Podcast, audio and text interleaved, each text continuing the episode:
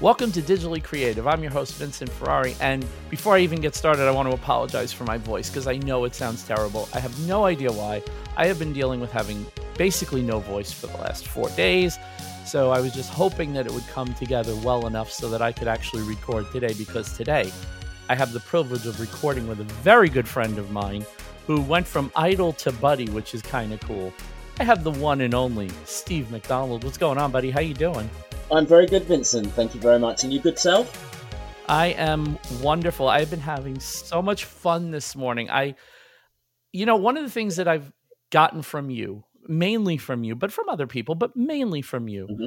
is that especially the group because um the Facebook group, your Facebook group is one of the best things that ever happened to me because it's you see so many people doing such crazy amazing things and it just inspires you to not sit on your butt and i have started doing more art for art's sake just for the, for the sake of doing something fun and something i enjoy and something that doesn't necessarily have to sell i mean i don't mind selling stuff but yeah. man it's you have really over the over the two years that I've known you, you've really changed my opinion on what I need to spend my time doing, oh, and I'm good. trying to get better at doing it. So, yeah, I love. I mean, it is great. I love sharing my craft, and I love sharing my art, and I love sharing my failures and successes as well on on YouTube and on the channel and with the members group.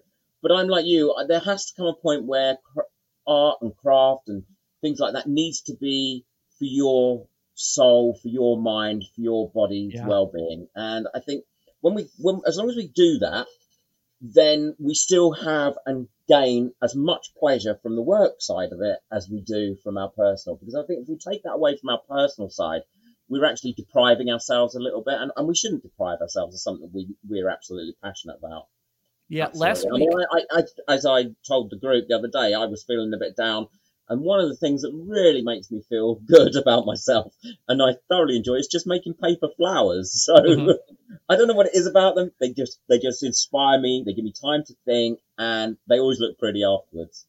I see this. I see the problem of not, you know, partaking in doing stuff personally. I see that a lot from people that are either full-time makers or even makers that are you know to an extent makers that are content creators i mean every time i've had someone on to some extent i've been like so what do you do in your personal time and rarely it's what they do as a content creator or as a business owner it's usually something else and it's like mm. wow you know like and you you i i understand i do understand you know that sometimes you burn yourself out doing this kind of stuff but i almost feel like it's kind of sad like oh you don't want to do this for fun anymore like you know you don't yeah. see it as a passion or a fun thing you know, and there's nothing wrong with seeing it as a business. I am very much business oriented. Oh, but I'm starting to see the what's that? Me too. Yeah, very much yeah. business oriented. But I'm starting to see the benefits to my own mental health of, and I showed Steve, and I won't. I'll, I'll maybe I'll show it. I don't know, but I showed Steve what I was working on this morning before we started recording, and it was just so much fun to make. It was one of the funnest things I've done in so long, and I'm still looking like I have it on my desk right now, and I'm looking at. it. I'm like, that's so damn cool. Like I'm in love with it, and I'm like, that's the fun. That's the fun that I always feel like just gets sucked right out of it for me because I don't make a conscious effort to keep it there. And I think that's what's important as well. I mean, I I've mentioned this before in my videos and things like this, but I actually sit at night. I have hundreds, not hundreds. I probably have about 35, 40 of these, which are my doodle books. And I sit at night just doodling when I'm watching television. And I, I mean, being colorblind, I just color them in at whatever color I want to color them in at. And I have books and books, always keep them in a hard book, hard covered book, because that way I can keep them and I can keep looking at them and enjoying them and I get so much pleasure out of this sort of thing. And so, yeah, absolutely, you should definitely be doing it for pleasure too, without a I doubt. Think- I think the funny the funny part is when they when they cross over. So I was just telling Steve before we started last week, um, I had made a wall art piece for myself, and I was like, you know what? What the hell? I'll just put it up for sale and see if it sells. And it sold for four. It sold in four hours. And then back in October, Steve in the Facebook group that he has had a challenge to make something um, for for fall, and it had to be fall and funky. That was the um, That was, that was the, the, the prompt for it. And I made I've had I've shown it before, but I made this copper leaf pendant that I was really proud of. It was the first time I ever really did some like, you know, dapping and proper jewelry techniques to make a piece of metal jewelry. And it was like I was like, this is beautiful. And I was like, immediately put it up for sale. And then it took a while, but it did actually sell. And I'm like, yeah, because this was a passion project. Yeah. This wasn't something I was making to sell. This was something I put a lot of love and attention into to make sure it was really good. And yeah, it took a little while to sell, but it did sell. Somebody connected with it and loved it. Mm. And I think that's what you lack when you when you pull the passion out and you kind of make it this cold, clinical, sterile business thing. When you're not passionate about what you're making, it may still be mechanically good, but I feel like there's an extra little extra little bit of unspoken juju that goes along with something when it's made with a lot of love. I think if you if you're putting passion and soul into something, it comes through definitely. Even if it's not a pretty piece. I mean, I've made some what I consider to be ugly pieces. In fact, I'll show you one of my ugly pieces. when your body of work is big enough, ugly comes ugly with the territory. Uh, th- that I made, and it's a it's a jar upcycle, and it was a it was a jar. It had pickle in it, and I coppered it. I put some of my own um, paste on it as well to get it, and it, and it's come out really ugly. But do you know it has pride of place in my studio because it's where I put firstly my paper flowers when I make them before the family have taken them and said, yeah, we want those. And secondly, it, it, I made it at a time when I was feeling a bit grumpy and a bit low about things as well. And to me, it just represents so much of my own passion. So it's right. ugly, but you know, I would never sell it because I don't think anyone would buy it. But it's um, to me, it represents my happy creative making. That's what it represents. Sorry, I'm not sure if you caught any of that. To me, it represents my happy making, just playing, just for the mm-hmm. fun of playing and, and, and experiencing what the materials are going to do and how it's going to come out. It is it is pretty it is pretty awesome when you're when you're just making something, just trying to see where it goes, and then all of a sudden you you start. I think you hit a turning point with a lot of projects. I do. I know I do where it's like this is a cool idea i had let's just see where it goes and then you hit that point where it's like it's like when you're driving on the highway when you when you start to get to the open road and your foot naturally just pushes a little further on the yeah. accelerator like you you're like oh let's go let's go yeah. we're getting there now like this is the right path we're going in the right direction now yeah. and the other thing is it build it, it builds your creativity doing something that you're not worrying about it also builds up your muscle memory of, as, mm-hmm. as well of using things and using your hands. But it also builds your confidence as well that it's okay to make things that aren't necessarily factory beautiful. And mm-hmm. I think that's what's really important about crafters and creativity. And um, it isn't factory made. It is mm-hmm. unique to you. It is that's what that's what should inspire you to feel confident in that piece, whether it turns out well or not. One of the one of the one of my weakest skills, and I've said it for I've said it for a couple of years. My weakest skill is painting, like by far. Yeah. I'm a terrible painter, and I have just made a conscious effort to get better at it. Like I just, yeah. whenever I have the opportunity to do a project, I try to incorporate some painting into it now. Mm. And little by little, I'm starting to see the muscle memory. I'm starting to see the understanding of the techniques to get things to cover better, even with cheap craft paints. Mm. And I'm not going to lie, if you use really good acrylics, it's a very different ball game. I have a set, I have an $80 set of acrylics that I bought yeah. because I wanted to see what really good acrylics were like. I understand why they're $80. Yeah, it's a that... very different kind of paint. Yeah. But in using those, I also started to like, okay, so why are these better? Well, they cover better okay, so how do I make the cheap ones cover better? Yeah. And what I figured out, and you know, this was just me going, okay, what can make this cover better? Do a first coat. You know, first start using gesso. Started using gesso. That alone just changed everything. Instead of using the primer I was using, I started using gesso as a primer. That alone changed everything. Yeah. You, it slows you down, but it's totally worth it. But the second thing was don't be afraid to do a lot of coats. Like just, just do a lot of coats even with the cheap paints. And it's like, yeah, you can really get by with some really, really cheap, thin acrylic paint, if you chuck a bit of PVA glue or wood glue or Elmer's glue, as they call it in the States, Mhm. school glue, in with the paint, just a little bit, mix it all, mix it in, you'll get a great coverage. Yeah, these these craft paints, and, and the funny thing is, like, all right, maybe in the first and second coat, you'll be like, oh boy, this is going to take forever. Usually by the third or fourth coat, it really pops. And what I figured out is all you have to do is hit it with a heat gun. If you're in a hurry, a heat gun and acrylic paint are a great combination because the piece, the little piece that I showed you this morning, has four coats on it, and I did it in an hour. Yeah. Because I was, I mean, granted, you're not supposed to take a 3D print and hit it with a heat gun. That's kind of dumb. I readily admit that that was stupid, but I understand. I've been working with 3D prints long enough that I know how long I can cheat and keep can- the heat yeah. there. But wow, it's like, oh my God, so I could put like four coats on an hour. So really, the benefit of the other ones, okay, granted, they're more pigmented, but Yeah. all right, so I'm not doing one coat, I'm doing four, but I'm using cheap paints and I have every color under the sun and a few Yeah. that aren't even under the sun. so, but this is all stuff that like I used to just go, I just don't like painting. But now Mm. it's like, well, why don't I like painting? Like what's what's wrong with it? What's the process that I'm not getting? What's the result I'm not getting and why don't I like it? And again, this is a lot of hanging out in that group because I see people trying things that they've never done before and it's like, well, dude, if they can try stuff they've never done before, you can paint. Yeah, absolutely. Yeah, and I think that is the nice thing about the members group, and and it's the members group that uh, Vincent's referring to here for for my cha- members of my channel. It is a safe haven. What was really important for me when when I set that up, even when there was only a few people in it, it's, it's not a big group now.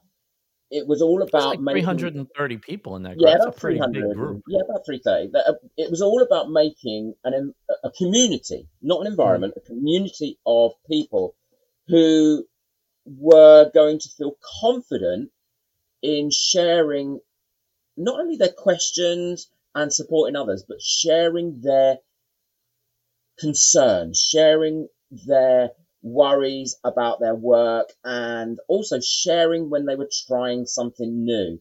And I think Mhm. that safe space is something that I will protect vehemently because it, it's so important to me that that is a that is an area that uh, my our members can just really really enjoy and, and feel safe in because so many social media spaces now have people in there that will be very nasty and critical and you know not give anybody the benefit of the doubt they'd rather be say something negative than positive and Mhm. not support people and i don't I can't i wouldn't have that in that group But I'll, but I'll tell you the truth. You know, as as a moderator in the group, right? Yeah. As a moderator in the group, I see every. You know, I'm granted I can't be there all day long. None none Mm. of the three of us are, right?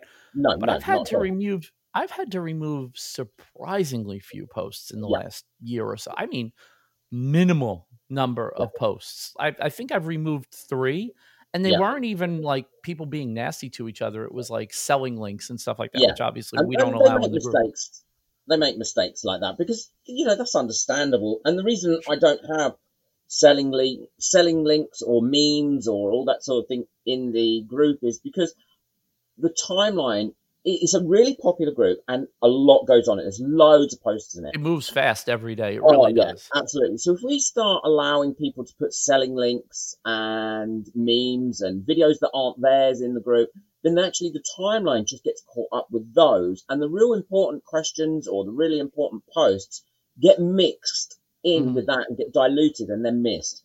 And uh, that's why that's why we don't. which which would be kind of a shame because the one thing that the group really does well and this is the you know this goes back to like the way the maker community is structured too and why makers the wider your network the better.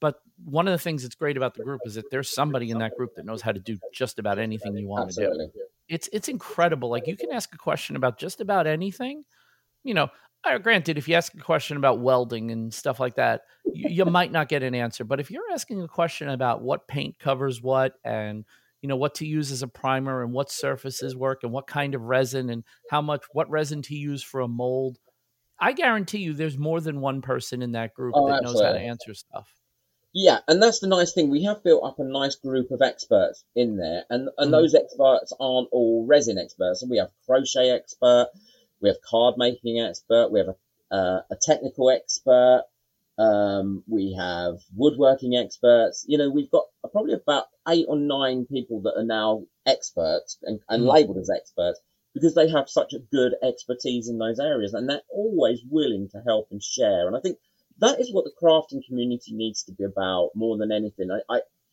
I don't like this. I, I, competitiveness is not the right word I'm looking for because actually I think we're all maybe a little bit competitive with ourselves more than with each other. Mm-hmm. But I don't like this negativity that is surrounding some of the other groups. Um, I think that to me is destructive, and it and it's also social media is stressful enough without having that sort of thing happening. Social that should that should if this was a, if this episode had a title other than your name, that would be it. Social media is stressful enough. Absolutely. I, it's interesting you say that the competitions with ourselves because when I had um, I had my friend Christian on a couple of episodes ago, you know, he and I were talking about this, and we said that we said the same thing basically that you know when we're doing this kind of stuff, the thing that makes you know the maker community different is that the the competition is turned inward that we yeah. look at our I look to be better than myself. I'm not trying to be better than Steve. I'm not trying to be better than the people Absolutely. in the group. I'm actually putting my stuff in the group more to say, "Hey, this is this is what I made. I think it's pretty cool." You know, you guys make a lot of stuff. What do you think? Can you give me suggestions? You know, and I think it's with I think every interaction you have with other makers as opposed to in other communities, but generally with mm-hmm. other makers is the implicit understanding that hey, I'm showing you this. I'd love some feedback because I respect your opinion on what I do. Yeah. Not hey, this is how great I am. Look at me. I'm amazing. Nobody does that. I mean, well, okay, not nobody, but very few but, people do that. Yeah. I, and I also think that we, as creators and creative people and crafters and artists, have a really high level of imposter syndrome. Yes. Uh, where we actually don't think we are good enough. And I think that is where our own self competition comes into play because we're actually trying to compete against ourselves because we're always feeling that we're imposters to it. Now, I know that I'm a, I, I've done a whole series on my second channel and I, it will be a series that probably never ends of me trying to be a um, abstract painter because I absolutely love abstract art. But, and I honestly believe, much to my own um, regret, and um, I'm quite embarrassed to say, I honestly believe that abstract art was literally just a case of getting a canvas and slopping some paint onto it, and it would look beautiful. How wrong was I? This is a real art, and I can see why people have studied it for years and years and years. Um, I am slowly starting to like, not love, but like the stuff that I make, but I know that I've got a lot more improving to do. And I'd like to go on a course. i would like to find myself some time to go on a course to learn more abstract painting techniques. I think as well what, what hinders me and my own my own self doubt is around the fact that I am colorblind, so I never really know what color I'm putting down onto a piece of paper unless it tells me on the on the um, on the tube. But then I was using burnt umber the other day, and I had burnt umber and burnt sienna. They look exactly the same color. Almost the same color. they do. They look exactly the same color. So I had to Google what color is burnt umber, what color is burnt sienna. You know, because you, without doing that, I had no idea what colors they were. So, but I think to an extent, now, now, just playing devil's advocate here, um, I think to an extent that's a good thing, though because the fact that you're colorblind means you don't have preconceived notions about what colors work together. See, a lot of times the limitations that we bump into aren't really limitations, they're just kind of trends and traditions and things like, oh, you never put yellow and blue together. Well, why the hell not? Yeah, you know? I, mean, I, like, I, I, put them all together all the time, but then I wouldn't know if I was putting yellow and blue together or whether I was putting orange and blue together. Or, orange and blue is a big or, one, or yeah. purple, or you know, because they all look the same to me. Mm-hmm. So I would like to be able to see them. I mean, I've tried those glasses and I've tried the contact lenses, and actually, they make no difference to me whatsoever. And mm-hmm. uh, uh, which is a shame, but it's like when I painted the castle that I showed you earlier when I took it inside, it was like, why have you painted it purple? Bricks aren't purple. I was like, oh yeah, but there's a grey wash got to go over that. So I came outside and quickly made a grey wash and put some grey dry brushing on it and a grey wash on it, and now it it looks better because I I just thought they looked grey. I didn't realise they looked purple. What I'm what I'm amazed at, so I ju I was just looking it up while you were talking, and the last time you were on the podcast was August 11th of 2021, so it's it's Yep. been a minute. I mean, obviously, you and I have been in contact since then, Oh, plenty, but yeah, yeah, a lot. We, a, a good friendship came out of it. I, yes. uh, it was definitely um, really beneficial to me. That My, same here. Same here. You've Thank I've you. had a lot of interesting benefits come from being friends with you, and it's been wonderful actually. Um, I'm amazed at how much. So when I when I had you on last time, you were pretty much a resin guy. You really didn't do much of anything else that wasn't resin. You were resin, resin, resin, resin, resin, and you got known as the resin guy, and people come to expect that you're going to do resin related projects. But over that time, I mean, it's it's amazing how many other things you've started to explore. Um, your your second channel is way bigger than it was then. I don't even. I think you had just started your I second channel when started the on. second channel. Yeah, I mean, resin. I do. I've done been doing resin for a lot of years, Mhm. and it was just one of the crafts that I used to do. Um, and in fact, my resin, the, the, the little room that I use or the studio I use for resin used to be my crafting studio completely. So I used to do a bit of resin, used to do a lot of crafting. I've always done lots of other crafts and, and, and loved them. It was, it came down to when I thought to myself, right, I want to do this as a YouTube channel. I need to niche down. I don't want at this stage to be one day doing resin so people watch my channel and then for another two or three weeks there's no resin on it because that's not what they want. They want one thing and they want to They learn want a it. steady They- diet of things. Yeah. So that's why I did it. So in the background, I was always doing my other crafting for myself, like like like we were talking before. I always loved to make things out of other things and upcycle, and I've always liked to try new crafts and things like that. And then I just thought to myself, once the resin channel got to a good size, um, I thought to myself, yeah, I'm going to set up a channel now. I don't care if that if the second channel does well or not. Um, it's not about that. What it's about for me is just enjoying it and showing that, you know, crafting for me is so important. Art and Mhm. craft is so important. So that that's really why. But yeah, I've always kind of done it in the background, um, just behind the channel. it's it blows my mind sometimes watching you and i think one of the reasons that you and i click as friends is because we learn very similarly Mm. um we are and i know jazza uses this term a lot and i still don't know if it's a real term or or not Kinesthetic learner. yes he uses that term all the time and i'm not is it a real term or It is, is it a made up term, term yeah. Kinesthetic learner. When I was uh, working at the university um, as director of learning and teaching, um, we used to uh, we used to we didn't use that term in front of students, but it was a term that was bandied about. Uh, we called it um, work-based learning or task-based learning. So people would learn by doing, and that Right. is certainly I I can read how to do something sure and uh, not that I read instructions very often, but I really should. But if I have a go at it, or I see somebody else doing it, and I do it at the same time as somebody else is doing it, I learn much quicker. Oh yeah, I've and, so for me, I've been doing a lot lately with gold le- with foil leafing. I'm not even gonna call it gold leafing because I'm a little bit of everything. And what I've learned is like, you know, the first it took a really long time for me to try it for the first time. I was really scared. Like, I'm gonna screw this up. It's gonna look terrible. It's gonna be a waste of my time. But then just one day I was like, you know what? Screw it. Just do it. And I made one of the coolest art pieces I've ever made, ever, with my first attempt at gold leafing. And I'm like, okay, I know how to do this now. Like I there's definitely things on it that I would have improved a hundred percent. But it was that first that first dabble into it, it was like, oh, I and you know, I got all this confidence from watching other people do it, but I didn't fully understand what I was doing until I did it and I screwed some of it up and I messed and I wasn't happy with some of it and the rest of it I was like super happy with like but I learned so much doing it and I realized that like I kind of I am a kinesthetic learner because I did you know if you look at the most recent piece I just did which will be on my Instagram probably by the time this episode goes live because I just finished it this morning I finished gluing it together um, I just had to do some detail work on it but the the leaf work on it is it's really good like I'm I'm even looking at it going I can see the evolution of the skill as I've done it more And that's because I was doing it, not because I was sitting there going, okay, I have to read how to make this better. It's like, no, just keep doing it until it gets better. Just keep Absolutely. doing it until it gets better. The two, I think the two were, no, there's three things, three worst enemies of leaf working are not using the right glue, mm-hmm. because you need a good leaf glue. It doesn't have to be expensive leaf glue, but you need a good, a good leaf glue that's going to stay sticky, sticky once it's dry.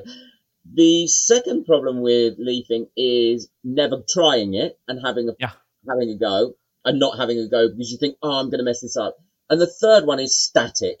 Okay, the biggest enemy of, yes. leafing is static.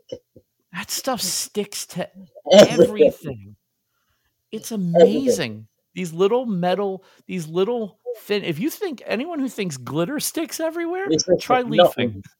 try leafing. I mean, I, I and, and don't throw away all your scraps either. I scoop all my scraps into a pot, and then oh, I, I, I then do things like this. This is this is Resincrete uh-huh. that I poured that I wanted to leaf, so I just used all like my scraps and things on it, and Perfect. I love it.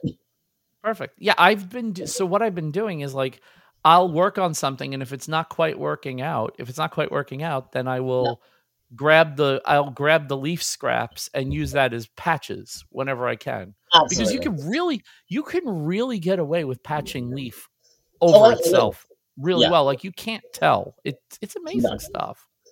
No, it's so much fun too because it just it just it adds a bit of class and it's making me it's like so the piece that I put on my wall and I, I I'll show it in the video as we're talking but the piece I did on my wall, mm. I laser and I laser I scored the masking on a piece of acrylic, and then mm-hmm. in where I took the uh, masking away, I painted with the with the gilding glue, and I just laid yeah. the sheets on and brushed it, and then peeled away all the masking, and it left it like I had masked off the leafing, and I didn't even know you could do that. I just tried it. Like if I had read, I couldn't find anyone that was doing. Like I know what I did, and I can't find anyone that did it but yeah. it's it's such a fun thing to do that I put off doing for so long. It was so dumb use, of me. And if you use the metal leaves rather than the glue, the gold leaf, it is so inexpensive as well. It is yeah. not expensive at all, and you get the, so many different colors. That's the lovely thing about it. Yeah, it's made me it's made me want to do like I've been doing these Hamzas, mm-hmm. um, and they are just turning out beautiful. I figured out my my buddy had New York Woodworks, Big Al Schultz gave me a Hamza file. Um, he made small ones, and I was like, well, I'm just gonna make this into giant wall art. So I took this little thing that he gave me the sample. He's like, hey, here's the thing. I was like, can I have that file? But he gave me the the small one, and it was I don't know three three and a half inches, so what 80 mm-hmm. millimeters. And I took I took it. I made it 13 inches. so it's gigantic, but it looks so cool when you put leaf on it or you do a cool painting treatment like mm. the most recent one i did a blue backer for it and i dry brushed silver acrylic over the blue so there's streaks of silver and then i silver leafed the cutout part and i attached them together mm. and i'm just making this stuff and i'm like where is this coming from this is so much fun i want to just do this all the time and I feel like a little kid that discovered a new toy. Like you, I went mm. into my closet and I found a toy I haven't played with for a while, and now it's the only toy I want to play with. yeah, I I know that feeling really well because when I'm when I you make something, I have to stop myself on this channel on on the second channel, then doing the next ten videos on that one thing because I'm like you, I just I just want to do it all the time. You're treating your crafting the way the way um, Facebook and Instagram treat your um, your likes. Like if you like an if you like something on Facebook or Instagram, they figure it's the only thing you ever want to see again. Absolutely. Absolutely. so I have to be very very careful about uh, doing that because if not, uh, for the next ten um, resin videos would all be on the new UV resin, the high viscosity stuff that I've discovered. Oh can and, and how you? that works and, and all the different things that you can do on that. And, and that would just get boring. But I love using it. And in the second channel, it would all be about my own recipe for air dry clay, the different ones that I've made and mm-hmm. how to use those because I've just, I've made so much of it in the last couple of weeks because I've made so many different projects with it. It's just, I've got to stop now and go on to something else. One of the things I love about, one of the things I love about you and the content you make is that it's not just project based content. Sometimes you do make just reference content. Yeah. And what I love about it is you just did a video. I just literally just watched it either Friday or yesterday about the different types of UV resin. Yeah. And what to use them for. And I actually have a bunch of those already, which is funny because I was like, I know I have them. I'm just not 100% sure when to use what. You make great reference content sometimes where it's like, this is a good thing to just know that, oh, yeah, Steve made a video about this. I got to find it. In fact, a lot of the chatter in the group sometimes is, I know Steve made a video about this. What what video was that? Can can someone help me find it? Because you do you do a lot of stuff that's not just like, hey, this is a project I made. Sometimes it's, hey, this is the crappy resin you're not supposed to use because it's trash. Yeah, absolutely. and I know? think even though those videos don't tend to get the higher views, which they don't actually, it's not about that for me. It's about it's always been about for me being honest and open with my um, with my subscribers and with my viewers, and helping them as well, helping them see what I use and why I use it and why I choose what to use what I use. And I thought to myself, you know, this, there are these four UV resins out there that, that mm-hmm. I'm aware of, and they all have very different jobs.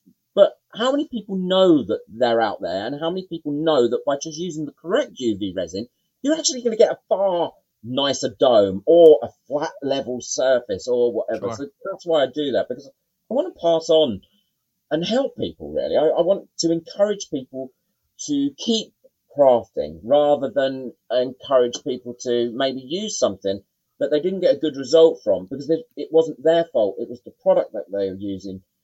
Um, and then give up. I, I would hate that to happen. Well, it's be, it's become obvious the more I know you and the more I watch your your process and the more you talk about the videos even before you release them in the group mm that your process isn't just here's here's a cool thing and that's it. No, you you go not. through. I remember when you were testing the different resins, yeah. and you were like, and you were like, yeah, I've been these have been this test has been going on for six months, and it's like, yeah. what?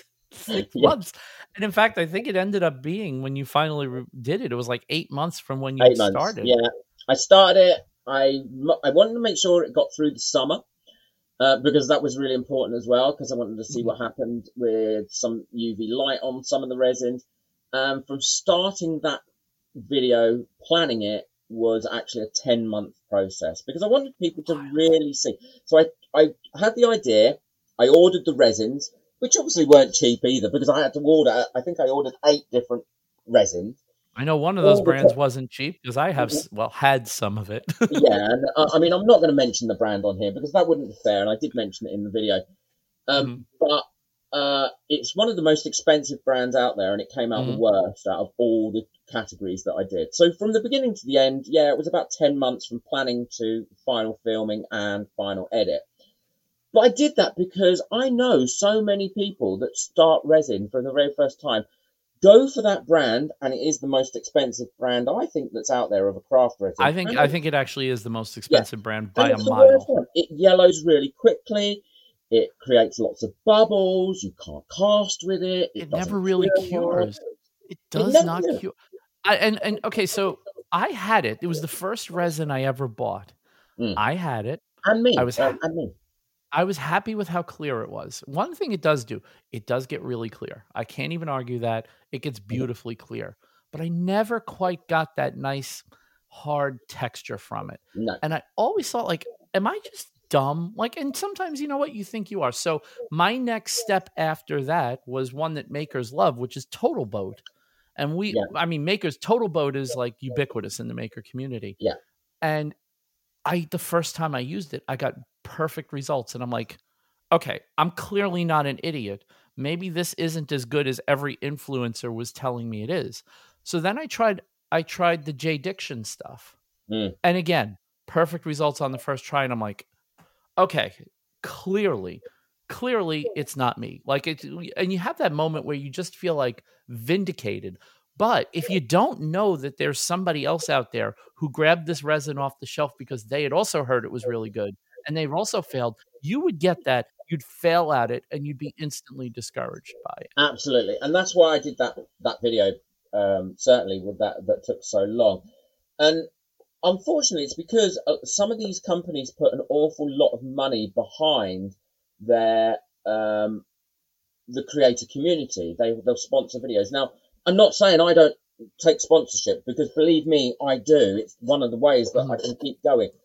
But I have a hard and fast rule with any person that wants to sponsor me something with something that's new is yes, you must send it to me and you must send it to me free of charge. And before I even promise to make any sort of video on it, I need to test it. I'm currently doing that with two polyurethane resins that are available in the States at the moment through a company. And they sent me that stuff probably two months ago, and that will take me another probably two months, three months before I'll get back to them.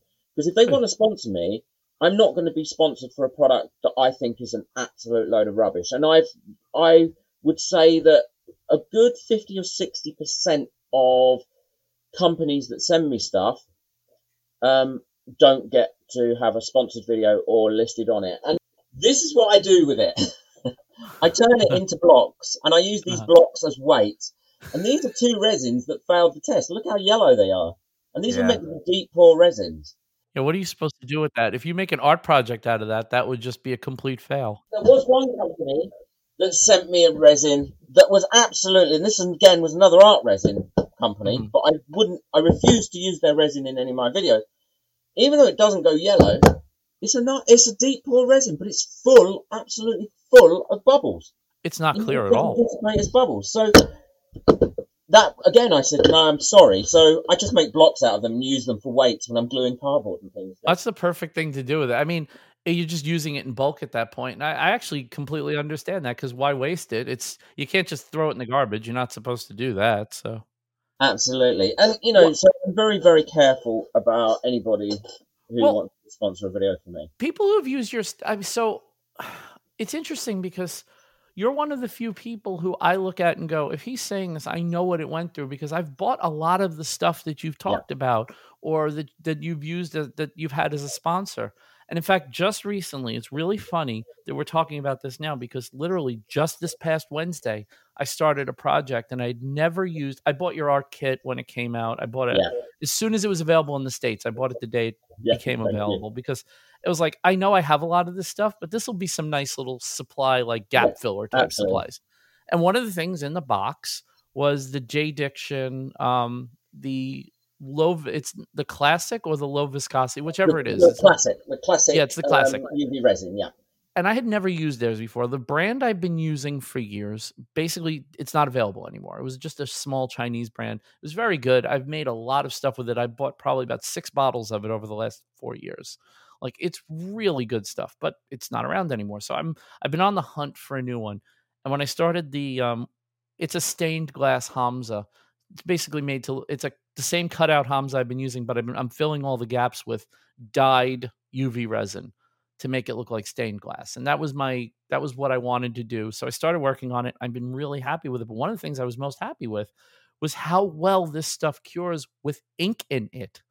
Because if you not worked with UV resin, it doesn't usually like to have anything in it at all. No, anything that dis- anything that distorts light that could uh, can affect the curing process. And for some reason, this stuff with alcohol inks, and obviously you have to be very sparse with how much you put in. Yeah. But it really is like, wow. And it cures like a rock with the yeah. light that your comes with, which by the way, I always yeah. mock these little lights. And I've had a bunch of them and I've thrown a bunch of them away because they're too. trash.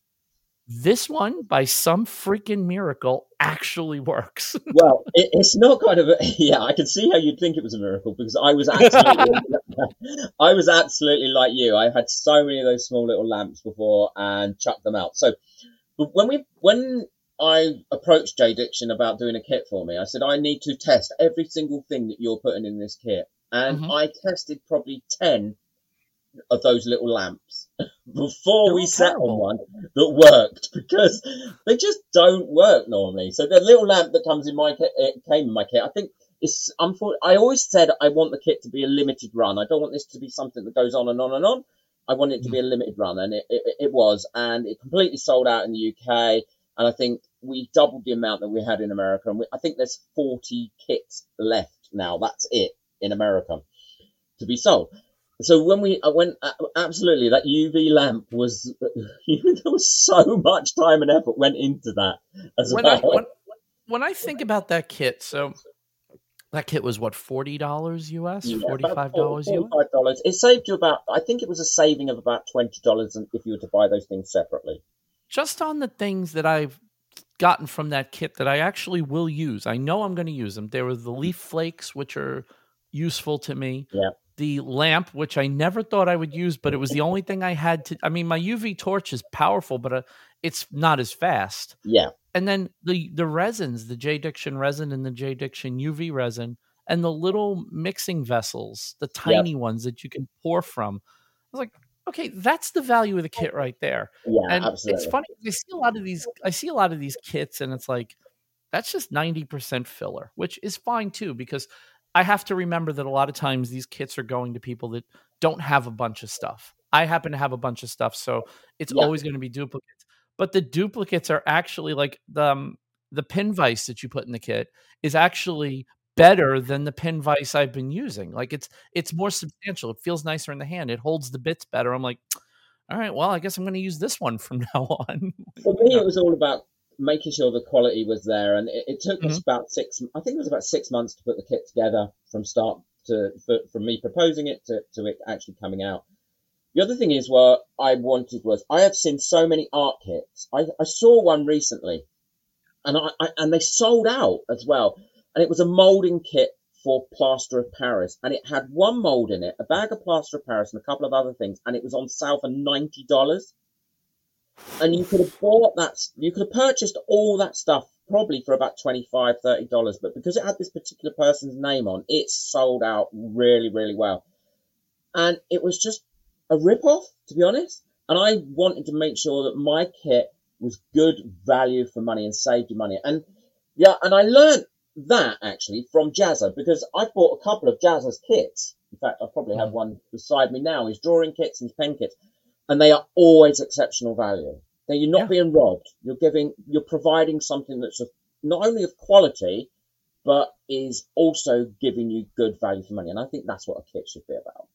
It must be it must be pretty rewarding because the amount of work that goes into sourcing the supplies and sourcing the tools and figuring out where the stuff has to come from. And then you get people that make something with it and go, I made this all out of the stuff I got from your kit. This stuff is amazing. And I, I feel bad because I I'm, I'm probably never going to make something just from the stuff in your kit, but I've used so much of the stuff in that kit. Like it was just such a nice bunch of filler tools. It's like, oh, good, an extra one of mm-hmm. these, but this UV resin made me realize like oh this is my new uv resin now and the you know the bottles of j diction resin you know because honestly when you started talking about j diction i'm like oh great another resin brand here we go and i started using it i'm like no this is actually really good like oh okay cool I was looking know. for a new resin brand, um, and I, and I kind of fell into Jdiction and Teexpert as well. I like, I really like the Teexpert stuff, and I like to have more than one brand that I work in with because I like to buy it, whichever one's got the best discount at the time, or who are or in case the best like in my case one of them just goes away like they're just a small brand that just vanishes So I always what like, do you do like more and more. So I fell into Jdiction. I needed some UV resin for Project Man. I was quite anti UV resin prior to that because I've never had a good experience with it. Always cured up sticky or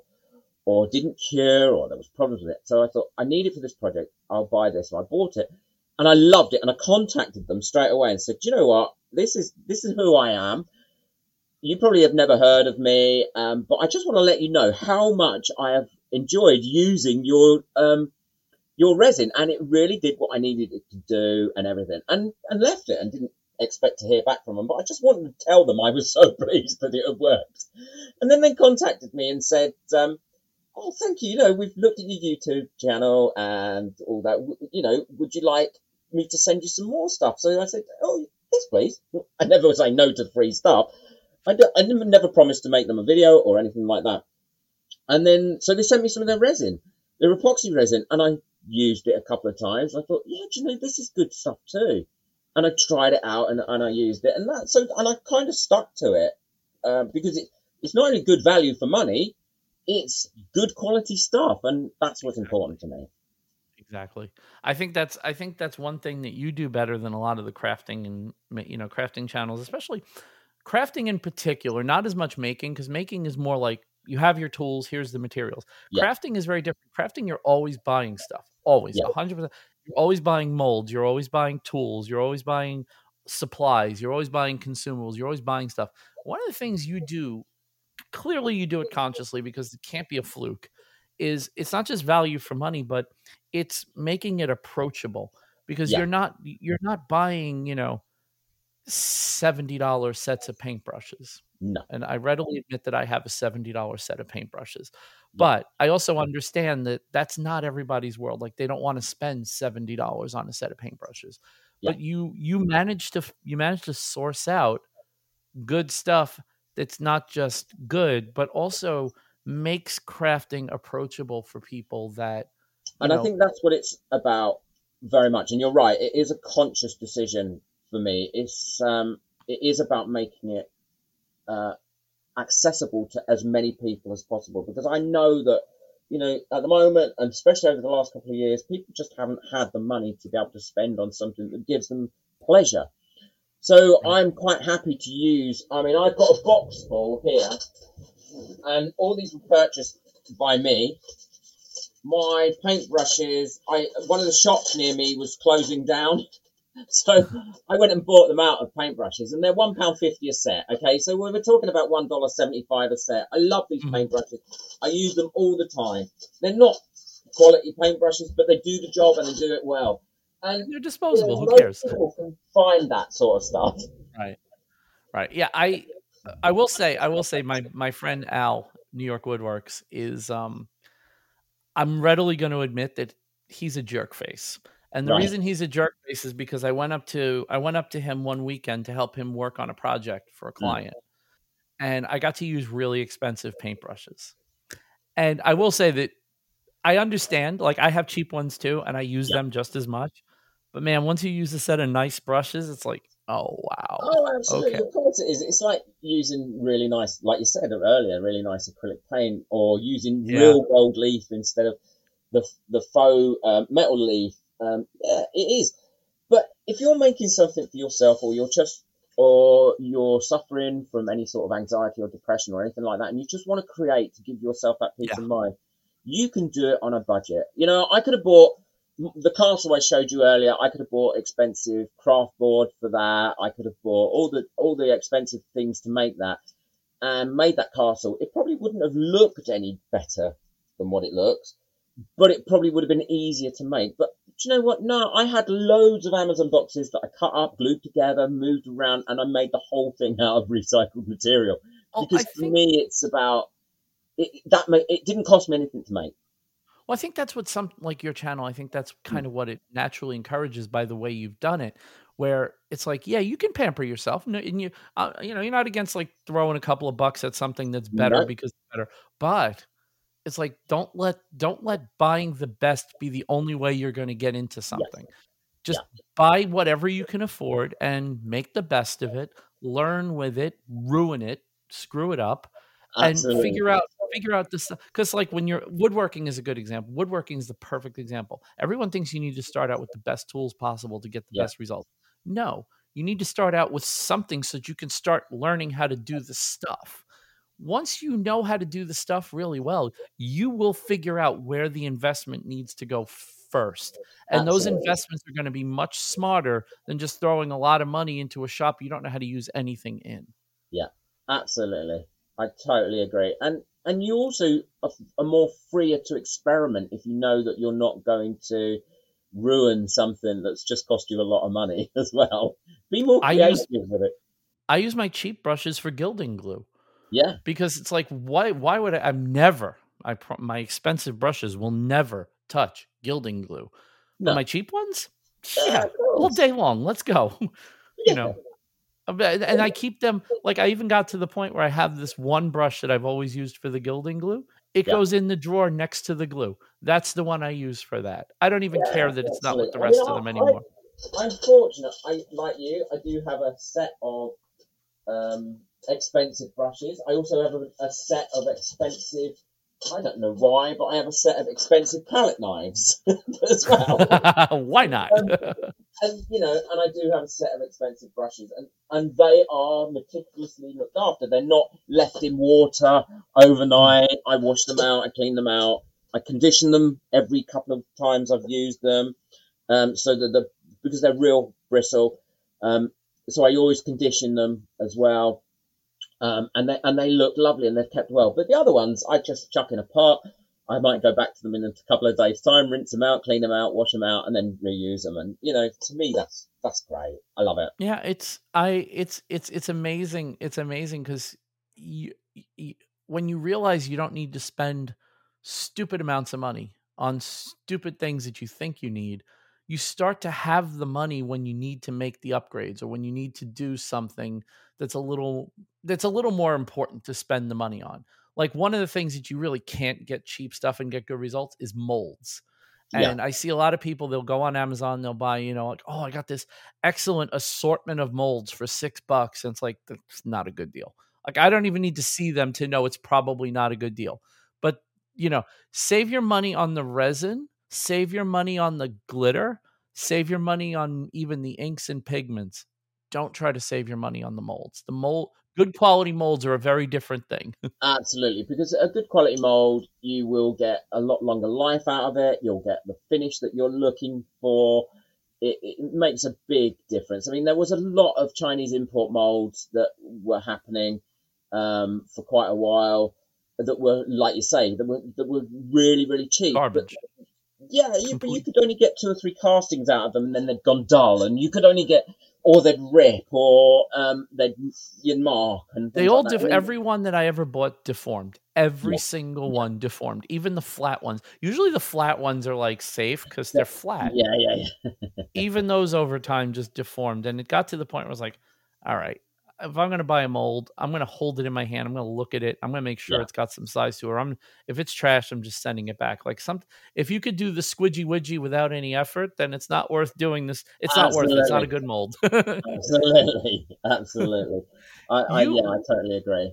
You've done a lot. You've done a lot for crafters and YouTubers who want to. Well, crafters really crafters who want to be YouTubers, but crafters who want to start a business. And I've noticed that a lot of the posts in the group aren't just people who are making the stuff that you make or this, you know, stuff that's tangential to the stuff that you make, but it's also people who are wanting to start a craft business or people who want to try to turn it into a side income.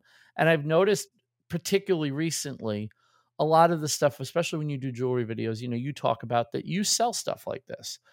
And I'm just is that is that a passion for you to teach people how to make it into a business as much as it is how to do the crafting or i think it's i think it's a passion for me to empower people i like mm-hmm. empowering mm-hmm. people to have um, to take control of their own lives if possible and i think all the years that i worked as a associate professor at the university obviously in a business school specializing in small business management micromanagement um, and micro businesses it it taught me that with a little bit of encouragement, with a little bit of support, these people can go on and do some great things. And I've done that mm. through consultancy as well. So yeah, it was it is a passion of mine to do it, but it's but it's about empowering people.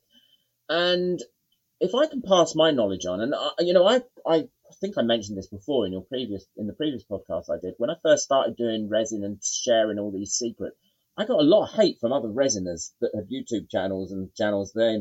You're giving too much information away. You're giving too many secrets away. Don't stop doing that. And it's like, no, I'm not going to stop doing it. I'm not going to stop helping people. It's why, why, why I set up a channel. So yeah, I, um, I want to help people because people are needing now to be, to at least cover their expenses or make a bit of profit on the stuff they're making to allow them to go and buy some more stuff and carry on creating. And if me helping them from a business standpoint can do that, then brilliant. That that to me is worthy. It gives me it personally it gives me reward as well. I mean, I like I said to you before, I'm writing a course that uh, I am going to get out soon on how to set up a crafting business and mm-hmm. how to make uh, how to avoid catastrophe if possible. so, um, and how to make it happen quicker than what perhaps it would happen if you didn't have that knowledge. But yeah, that is important to me. Vincent, I think I, th- I think the, the key of the key of having knowledge, like having knowledge that dies with you, is kind of useless. Yeah, you know, we happen to be lucky. We're not in a time anymore where the village elder has all the village history in his head, mm-hmm. and if he doesn't take someone under his wing and teach them the the history that it dies, I think we're very lucky in that regard where our knowledge can long outlive us. And when people think about the legacy that they're going to leave on the world, they always think of what building am I going to build or, hmm. you know, what money am I going to have or what thing am I going to leave to the world? Well, you know what? We all have some knowledge to teach people. And if that's what we leave to the world, then hey, that's pretty damn good because most people come and go from the world and you never know they were there. So yeah, if you can make an impact on a couple, uh, even a small group of people, I think it's a wonderful thing. And I never realized that until like until the podcast ended back in August. Mm. And people started telling me how much of an impact this show had on them. And I was like, okay, maybe it's maybe I should maybe I should bring it back. Maybe I should bring it back because yeah. it obviously matters to more than just me. It's not just something I do, you know, I because I enjoy it. It's something that's having an effect. Absolutely. And I think it would be for me not to share the information that I have. And people will do with that information as they wish. You know, they don't have to agree with me, they don't have to accept it, they don't have to act on it. But without me doing that, and, and, and the knowledge that I've got has been gained over experience over many, many years, education over many, many years, research, and uh, it would be irresponsible of me and absolutely selfish, really selfish of me not to support that. You know, I, I get emails from other YouTubers that are just starting out or growing their channel or at 30,000 views and things, uh, 30,000 subscribers saying, you know, what am I doing? What, what would you think I could do better? Or, or, or how would you do, make changes? And I will always help them. They're not competition to me. There's millions of YouTube channels out there. One more isn't going to make any difference to me. And right. I still accept support. I don't get it right. I, I, I've got so much to learn and the only way I can learn that is either by learning it through doing, which is what I do, or watching others and how they do it and learning that way. And, you know, I, I don't care if people use my ideas or and and things like that or make what I make and make a video on it, that's fine too. Do you know what I mean? I can't put stuff out into the public domain and not expect it to be used and copied and things like that. And I don't have an issue with that, where I know some YouTubers do. That's the growth mentality, right? Because you don't have a mm. fixed you don't have a fixed pie in your mind with no. information. Inform and information's not a fixed pie. God, how many times and and just you know, if, if you're if you're questioning my logic here, anyone who's questioning my logic as you're listening or watching this, just think about it this way, right? If everything was fixed, then there would be no advancement, right? right? Everything would be like this is the piece, this is the knowledge, we stop here, right? But the fact that every time you try something, most people learn something new every day. In, yeah. at least in the creative spaces there's always something new to learn right if you're learning something new that frequently you already understand why there's always room for somebody else yeah. because if you're learning something new then everything hasn't been learned already absolutely that's as long as everything hasn't been learned already, there's space for you in the world, and my, you can bring something student, new. One of the common things I used to get from my students, if I used to set an assignment, would be, you know, in the old days when we used to do essays, and I moved away from essay writing many, many years ago because I just felt it was not a great way of learning. You've set this question: How on earth am I going to um, write two and a half thousand words on this subject?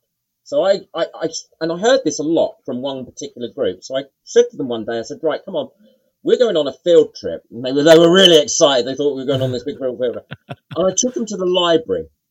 And I mm-hmm. took them to the library and I showed them the section in the library about um, issues surrounding startup businesses and why mm-hmm. these were important to, to understand. And I showed them this whole long row and racks and racks of books Okay, there, there's probably a good thousand books in there on that rack. And I said, each one of those books is different. Each one of those books comes from a different perspective. And each one of those books has probably got about between 30 and 80,000 words in it. So why can't you write two and a half thousand words on it? Do you, do you think everything that's been said has been said? There is nothing else more, there's nothing more to say or no new approach to this or no new angle. And that really hit home to a lot of them. Do you know what I mean? They say, "Yeah, actually, you're right. You're right." take take out a piano. Look at a piano. There's 88 keys. So Yeah. what? There's only 88 songs. Yeah, exactly. there's a lot of songs that can be written with those Exactly. 88 notes. You know, it's it's it's, and I think that you know we all you you know people like you and I like we say this kind of stuff, and I know that there's certain people who go, all right, we get it, but it's important to remember because sometimes you'll feel like you know the the joke is you know you you're bored. Okay, cool. And you know, some somebody say, "Oh yeah, no, I totally reached the end of the internet today because I had nothing to do and I'm just Yeah. bored, bored, bored." And I get it. I, I totally get it. But there's always something out there. There's always something out there, and there's there's a voice that needs to be heard. And you know what? Sometimes that voice might be yours. Yeah, So absolutely. keep talking. Absolutely. Keep talking. Um, why don't we talk about some things of the week because we both have some interesting things this week, and yours yours is definitely interesting. So my thing of the week this time, I, I racked my brains over this. It's a hairdryer. It's just a cheap hairdryer. This one cost me six pound ninety nine. So we're talking about eight dollars. Um, and I was racking my brain. It has two speeds. Oh, it's not on, but it has two speeds: warm or even warmer. That's what it has.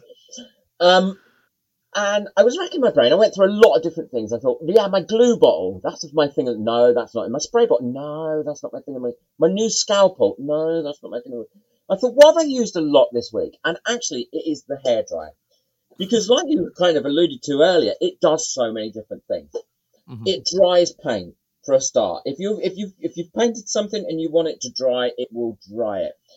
If you want to remove sticky labels off a glass jar, you warm it up with a hairdryer first, it'll peel off. If you want to blow off, like on this, when I made my castle, I put my artificial grass down. It there was bits of it everywhere. I needed to get rid of it, so I just used my hairdryer and it cleared it all up really, really quickly. It it does so much. I want. I made something with some hot glue. I joined a couple of pieces together with hot glue, and I thought, oh, that's not quite the right angle. Oh, what am I going to do now? I heated the hot glue up with the hairdryer, bent it back into shape, let it dry. It was done. My, I love my tool of the week. I use it. I, there isn't a day goes by where I don't use the hairdryer for some crafting thing or other. Love it. Ha- hair dryers. It's interesting you mentioned a hair dryer because literally right before we recorded, I was using. I have a I have a heat gun, Mhm. and I made I had a cheaper heat gun, and it's fine. It's actually in my wood shop because it's Yeah. good enough for there. But for here, I needed one with like fine control and a Yeah. fan. So, So I one bought like a- this. One, is it one like this? So you can go from zero to Yes, very similar, but it's all digital. Same. Yeah, it's a I Wagner know. one also. Yeah. And I went crazy because I'm like, you know what? I use this enough. Again, this is that experience thing. I use the heat gun enough where it's worth it for me to invest in a really Yeah. good one with precise controls, right? But once you start using it, you're like, okay, this thing does a lot. Like you were saying, takes labels off. It's so good for drying paint. You don't even understand. Like, especially, I was working in my shop, in my wood shop with spray paint, and I was in like a hurry, hurry. Like, I needed to like go, go, go.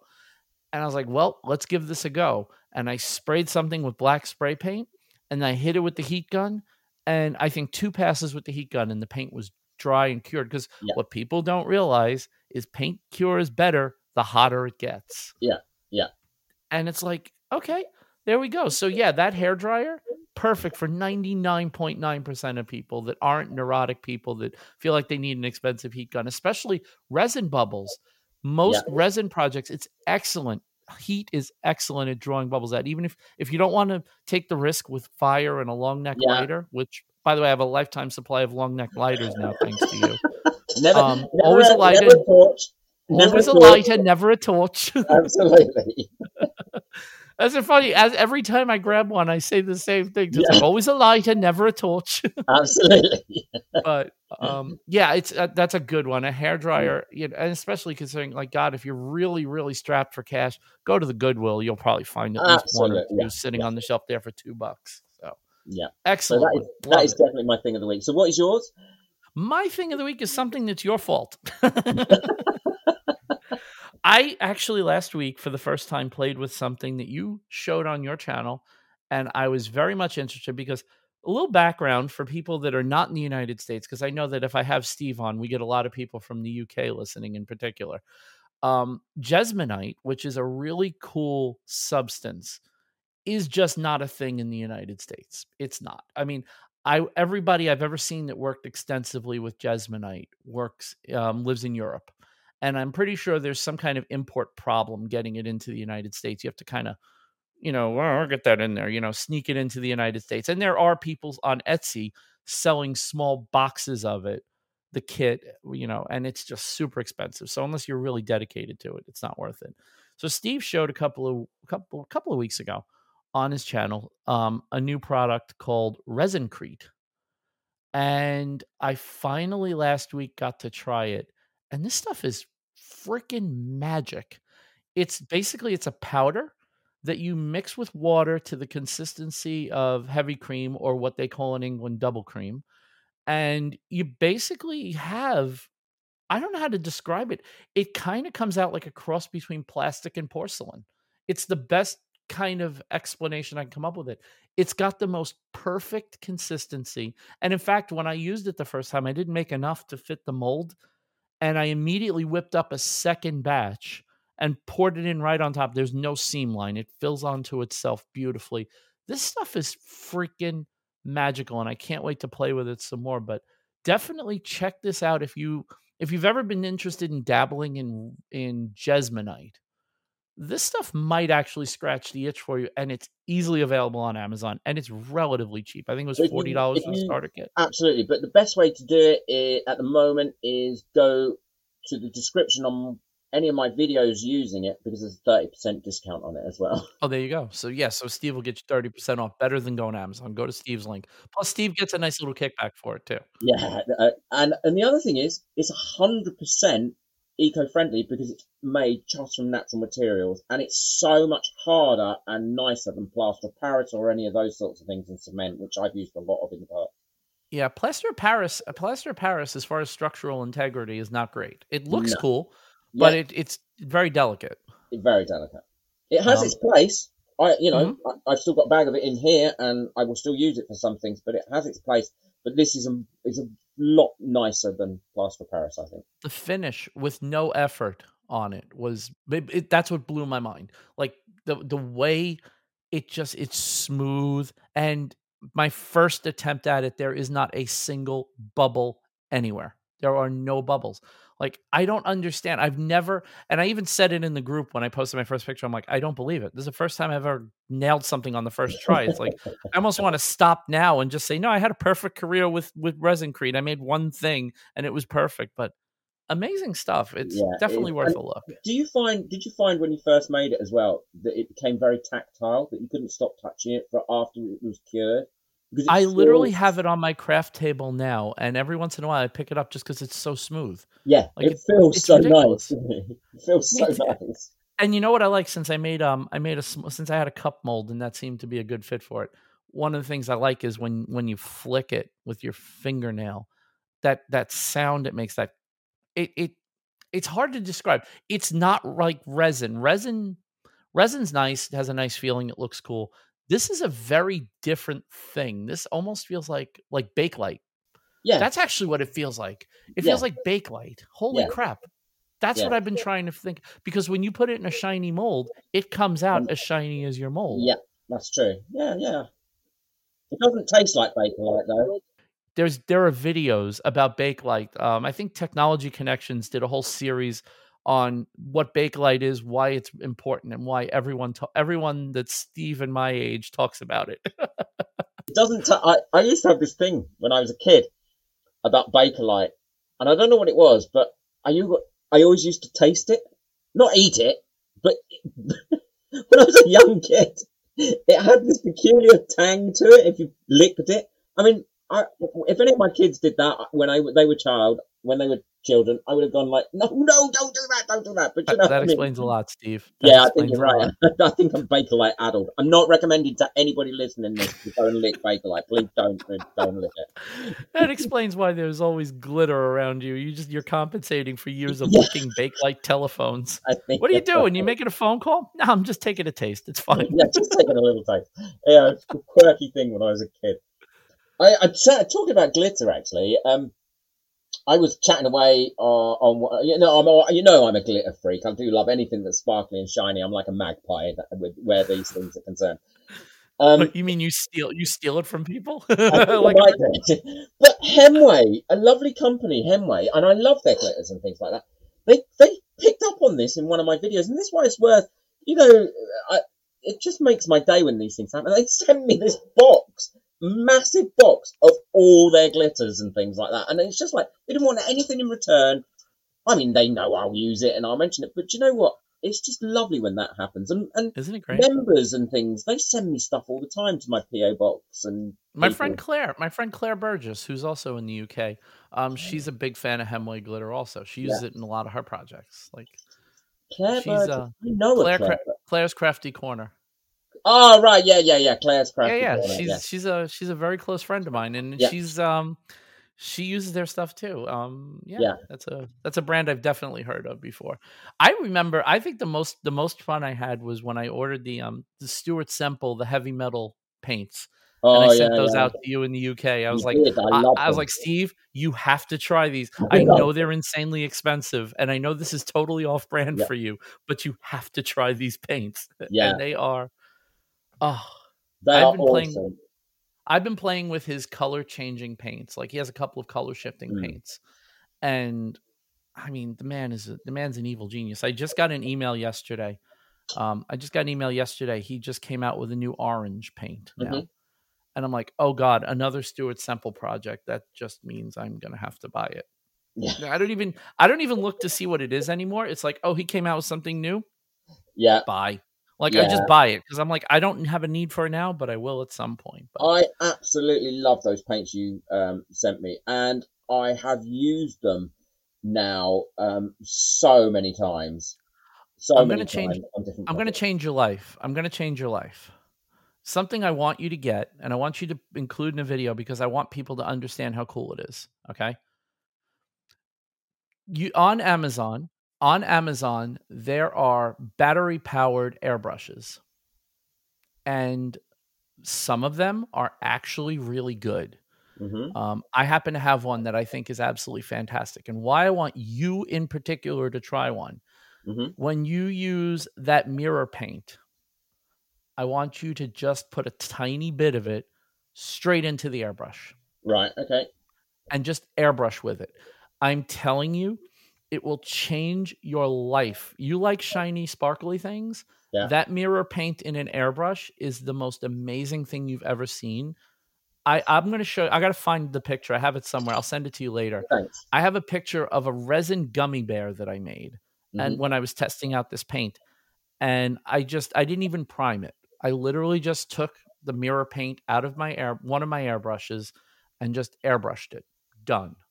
And the end result is incredible. It's absolutely incredible. It looks good brushed on because it does get it does self level, but it looks amazing out of an airbrush. Yeah. I'll have to try it. Um, I have. I do have an airbrush somewhere.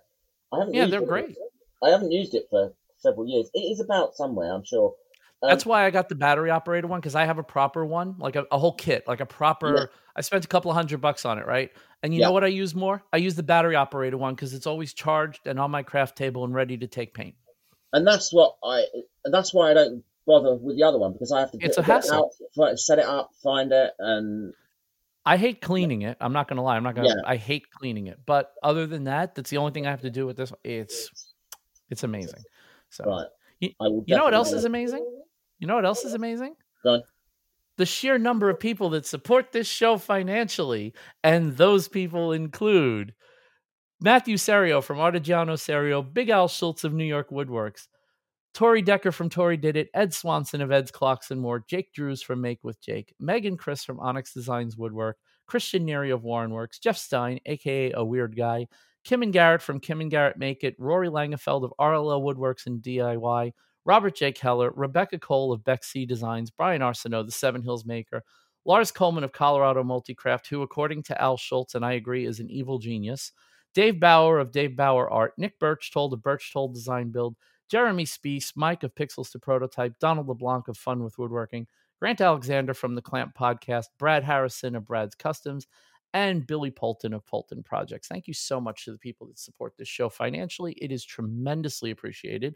If you can't support the show financially, that's fine too. Share the show, write a review, tell someone about it, turn someone onto it so they'll listen. And that's good for me too. Anything that gets more eyes and ears on this show helps the show tremendously. Sometimes getting more eyes and ears on the show is just about the quality of the guests we have. And I got to be honest with you. I'm getting a little bit I'm getting a little bit mushy here because Steve is one of the coolest people I know and it has been so cool over the last couple of years to you know go from watching you on YouTube late at night when I couldn't sleep to calling you a friend but I really do appreciate your friendship and all you've done you know for me and for the maker community and crafters and people who are trying to find their way and you know explore their artistic side a little bit. You've done so much for so many people and i think i speak for everyone in the group and the people that regularly watch your content when i say that it's just an absolute pleasure to watch someone that's so passionate about what they do and helping other people get into it. Um, it's it's just been absolutely wonderful and i appreciate it and i also appreciate you giving so much time on a, the middle of a sunday afternoon and I, I really do appreciate it uh, thank you, uh, Vincent, and I really do appreciate that as well. It's quite very touching, and like I said to you before, I'll always help you out wherever and ever I can. I always will because I value your friendship as well, and I respect what you're doing here. And I think these podcasts, I listen to your podcasts when I'm crafting and when I'm doing things, and I just have them playing in the background, and they they they're always so warm, inviting. You always have some great guests on there. So thank you. That's very much appreciated. Thank you. And um, I'm looking forward to. I'm hoping we'll have. I'll have you on again before two years are up. But yep, um, of course, it's it's crazy when I looked because I was like, wow, August of 2021. That's like a lifetime ago, basically. I, I'm actually really surprised how long ago it was. So. Right. Well, um, yeah. But yeah, if people wanted to, if people want to follow you and find out more about you and how can they get the full Steve McDonald experience? Uh, I think the full Steve McDonald experience is just check out my YouTube channel, and then in the description, that will tell you how to link with me via Instagram, via Facebook, how to become a member. You know, anything, everything that you need is in one of the descriptions of every single one of my videos. Yeah, including really including all the including all the tool links, which I really do love because, yeah. like, every once in a while you'll use something in a video. I'll go, wait, wait, what was that? What was that? Yeah. And I'll, I go, oh no, I need to buy that. Where's the link? Where's the link? There's the link. Do you know what? That is one of the time-consuming things about doing a video, editing a video, is putting all those links in because I don't just put a link to one site. I always put the individual links in and I never mm-hmm. pick the most expensive option either. so I always try and get the good value for money for people. And and again, this is how you know that you know we talked about earlier, but this is how you could tell that what you do is more of a calling than a job. Like you know, you understand like how important it is to make sure that those links aren't just oh here's the first one i found. No come on where's the one where's the one that works best for the people that are watching this video? And i think that effort and that love and attention that you put into your content really does show through and i think that's why people love you so much. And i definitely think you are beloved in our community especially and for those of you that aren't sure if you know you know steve's stuff may be right for you i understand there are people that are doing like metal fabrication that listen to this show. I totally get it but I think if you want to be be a part of a community that's just a really cool hang with some really nice people who you might be able to help out, it's probably worth it to kick a few bucks over to Steve so that you can join the community and uh, hang out with the rest of us because it's it's a good group of people with uh, a lot of really even if nothing else, inspirational stuff going on. So you yeah, definitely want to check that out. we've out. got some very talented people in that group and some some very talented people that don't realize they're talented people as well. Um, I agree with that. I, am not going to mention a name because I wouldn't want to embarrass them, but we have one person in there that makes jewelry, uh, resin jewelry and bits and pieces. And, you know, whenever she posts anything, it's always really, it's done very, very humbly. You know exactly who I'm talking about. I know about. exactly who you're talking about. Every time she's like, oh, this is okay. I'm like, I can't do that. And then, then she she mixes it with um uh, polymer clays sometimes, and then she posts it, and mm-hmm. you uh, yeah, and you just think, you know that she's not fishing for compliments because she's absolutely no. not fishing for compliments. And her work is just amazing. It's so inspiring. It's beautiful I, I work. Agree. She sells it far too cheap and um, gives it away. But yeah, we have a lot of people in that group that um, don't realize how powerful they are uh, to to and the support that they give to other people. It's great. I'm sure a lot of them are going to be listening to this, and I'm just going to so. tell you. I'm just going to tell you. I mean, we're only missing one third of the crazy triumvirate that runs the group here. you know, and she's she's probably out cursing like a sailor at somebody anyway. But yeah, I will say that. that we all, you know, just just for those of you from the group that are watching this or listening to this right now, we appreciate every single one of you oh, also absolutely. because Absolutely. you guys are what makes the group worth coming to. Certainly. So, uh, I love it. I love, and I, somebody said to me the other day, what, you know, how do you manage this? And I said, well, I have to be careful because sometimes I can be on that Facebook group knowing I've got a couple of projects to do. And then I lose myself for two or three hours in that group, yeah. just chatting to people, answering questions, learning or asking questions. How did you do that? And, mm-hmm. you know, mm-hmm. and I will always recommend other crafters as well because someone was talking about alcohol inks. I'm not I've never been a lover of alcohol inks until I found the recent ones that I've been using that are actually really quite colour fast. But Daniel Cooper, who's on YouTube, he is a master at alcohol inks and using alcohol inks. So I'm happy to recommend him and his channel and, and, and everything. And, you know, if everybody subscribes to him that subscribes to me, brilliant. And watches his videos as well, brilliant. You know, because that's what it's about. He's not a member of our channel or, or, or in our community, but I'll always recommend other people. Same as I will Claire, who you mentioned earlier. Uh, mm-hmm. I mean, actually, I wrote an email to Claire recently telling her, and I'd never met her before or spoken to her before. I happened to catch one of her videos because one of the things on YouTube I will not watch is resin videos. I don't watch other people's resin videos, and the reason is I don't want to be influenced by their work and what they mm-hmm. do, and I don't want to be accused of copying or, or whatever what they do. So I, I just avoid them. But I happened to catch one of Claire's, and I, I was in, I felt really, it was really important for me to send her an email telling her how much I enjoyed her video, but also how much I enjoyed her integrity in mm-hmm. calling out somebody else about the fact that she was using their idea. I loved that, and I would always do that as well.